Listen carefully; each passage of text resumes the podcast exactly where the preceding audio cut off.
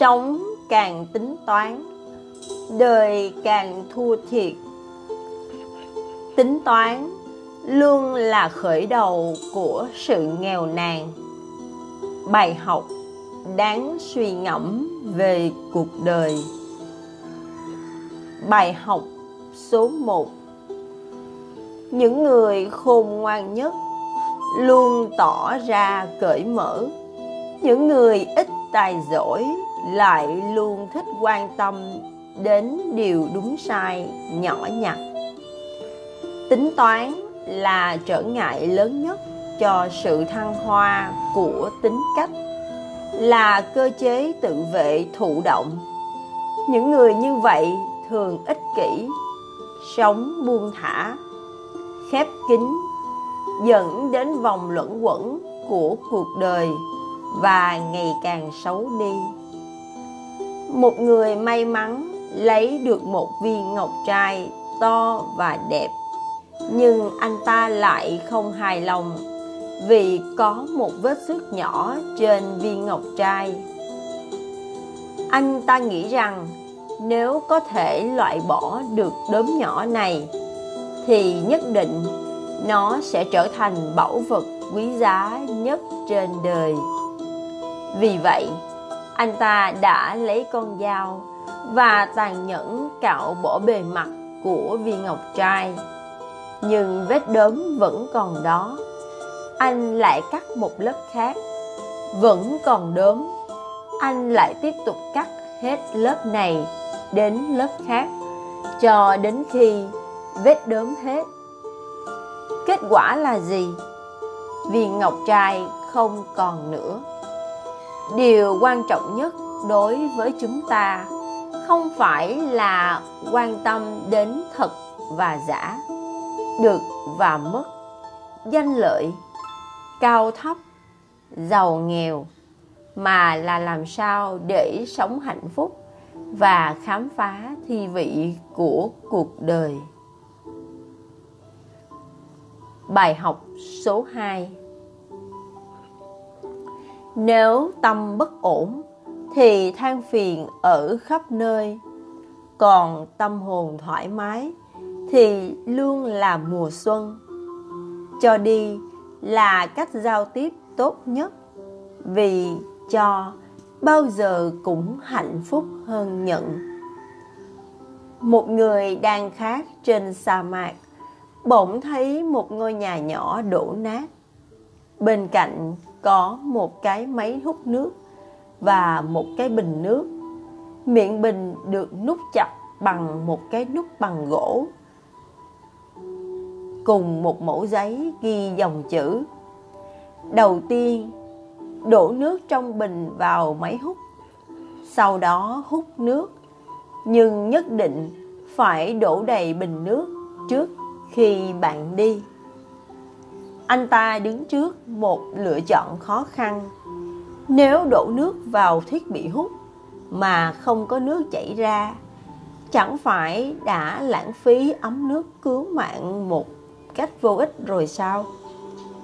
Ngược lại, nếu uống hết chỗ nước này, mình sẽ được cứu sống. Anh nghĩ đi nghĩ lại, cân nhắc cẩn thận và cuối cùng quyết định làm theo những gì ghi chú bảo. Thật vui mừng, anh đã có được kết quả đúng với mong đợi của mình. Nước từ máy hút bắt đầu phun, anh đã uống một cách vui vẻ.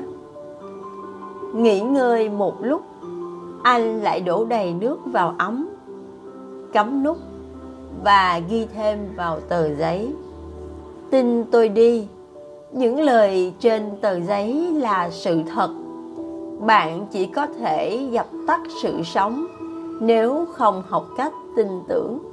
Hãy cho để nhận nhiều hơn. Tôi học cách cho đi, không phải vì tôi có quá nhiều, mà bởi tôi đã biết ý nghĩa và cảm giác của việc cho đi. Ý nghĩa của cuộc sống không phải là nhận, không phải là lấy, mà là cho. Khuôn mặt triều mến nhất và nụ cười dịu dàng nhất ẩn chứa sự trao tặng như ngọn lửa trại mang đến cho mọi người sự ấm áp. Câu chuyện bài học số 3 Có một giai thoại thú vị như thế này. Người nghèo hỏi nhà thông thái, Tại sao tôi lại nghèo? Nhà thông thái trả lời, Vì anh chưa học được cách cho người khác Người nghèo nói, Tôi, Người không có gì, Làm sao tôi có thể cho người khác được Nhà thông thái nói, Người không ra gì cũng có thể cho người khác Bảy điều tốt.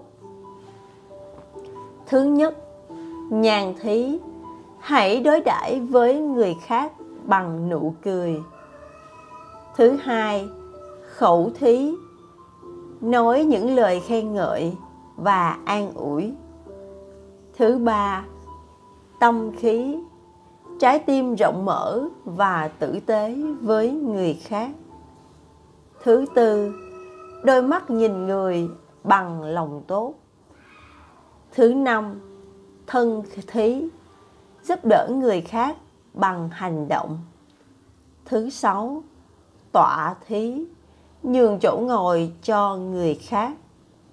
Thứ bảy, Phòng thí, Hãy có một trái tim yêu thương, Bao dung với mọi người xung quanh. Sống ở trên đời, Đừng có suy nghĩ thiệt hơn nhiều quá. Đừng hẹp hòi quá, Cứ rộng rãi cho đi. Có thể thu về những thứ, Thậm chí bản thân mình không bao giờ nghĩ tới. Cuộc sống hạnh phúc bởi sự cho đi và hạnh phúc được trân trọng bởi sự chia sẻ.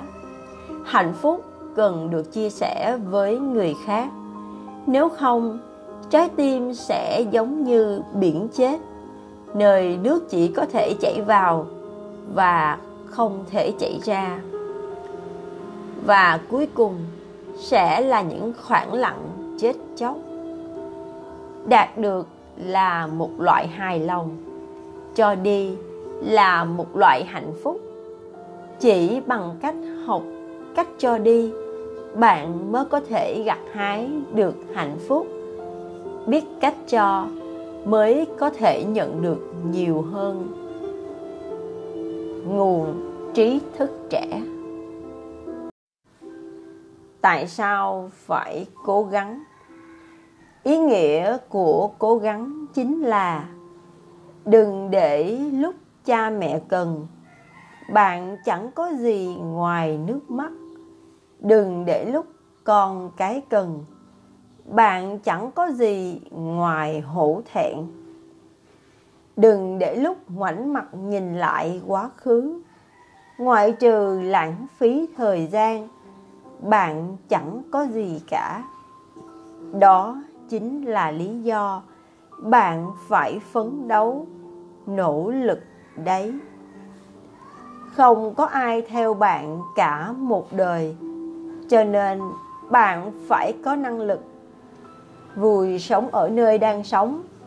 Vui với việc mình đang làm. Sẽ không có ai giúp bạn cả một đời. Cho nên bạn vẫn phải sẵn sàng tự lực.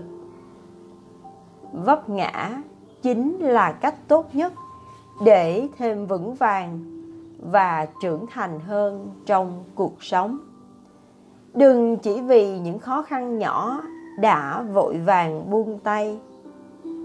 Yếu đuối, chỉ khổ mình. Hãy mạnh mẽ để vượt qua được mọi thứ. Hãy đứng dậy, làm một con người mới sau những tổn thương. Chắc chắn bạn sẽ có đau khổ, có buồn bã, có thất vọng nhưng sẽ trưởng thành hơn, chín chắn hơn và mạnh mẽ hơn.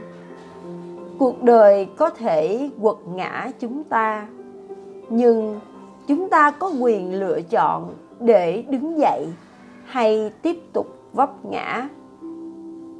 Hãy nhớ, sai thì sửa, ngã thì đứng dậy, không biết thì hỏi.